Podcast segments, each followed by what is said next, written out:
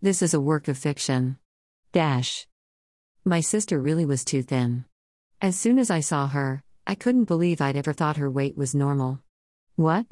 She said sharply. What are you looking at? I'm sorry, I said. I just, well, I never thought I'd see you like this. Like what?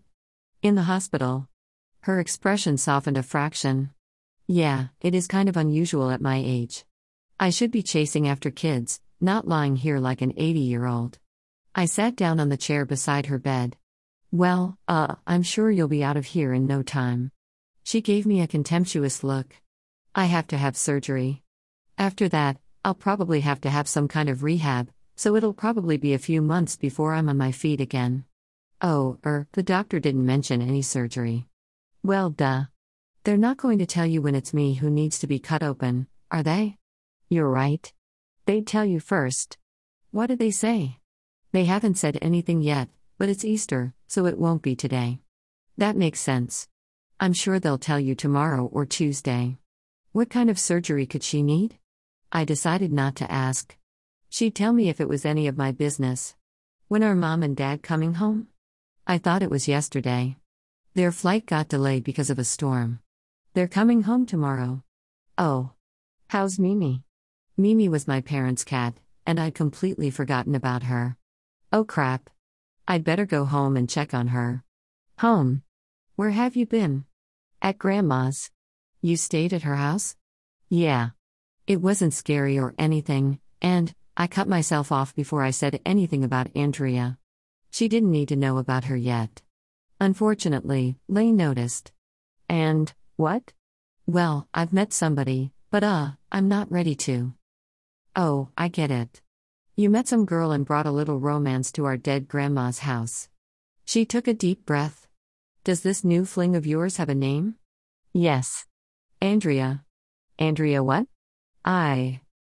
Andrea, I don't know? Basically anonymous. She could be on the top 10 most wanted list, and you'd have no clue.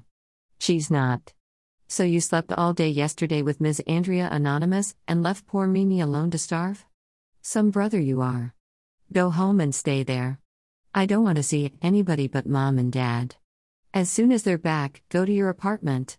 Put the key to grandma's house back where it belongs. I promised to go and check on Mimi, and she waved at me as if I were a misbehaving underling. I did feel bad about forgetting Mimi, but mom and dad had gotten her only last year, and we didn't know each other well. I just hoped she wasn't starving. She wasn't. Lane must have left her a lot of food before leaving for Grandma's on Friday. If we had stayed for the weekend as planned, Lane would have run home each day to check on the cat. I looked around until I actually saw Mimi. She was sitting on Lane's bed. Hi, I said. She looked at me and meowed. The last time I'd seen her, which had been a few months ago, she'd been a wild kitten. Now, she was bigger, and as I petted her, I noticed her stomach was kind of fat. What Lane doesn't eat, she feeds to Mimi, was my strange thought. The rest of her didn't seem fat, so I decided not to say anything to Mom. Well, Kitty, I said, it's just us until Mom and Dad come home. The ball of fur appeared to ignore me, so I went into the kitchen and made myself something to eat. As I sat down at the kitchen table, I saw that Lane had left the paper there, and it was open to local news. Dishwasher arrested for vicious killing of young woman. My first thought was, how can a dishwasher get arrested?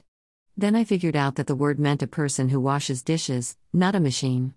This wasn't the kind of article I usually read, but I read this one. What made me read it was the name of the man who'd been arrested.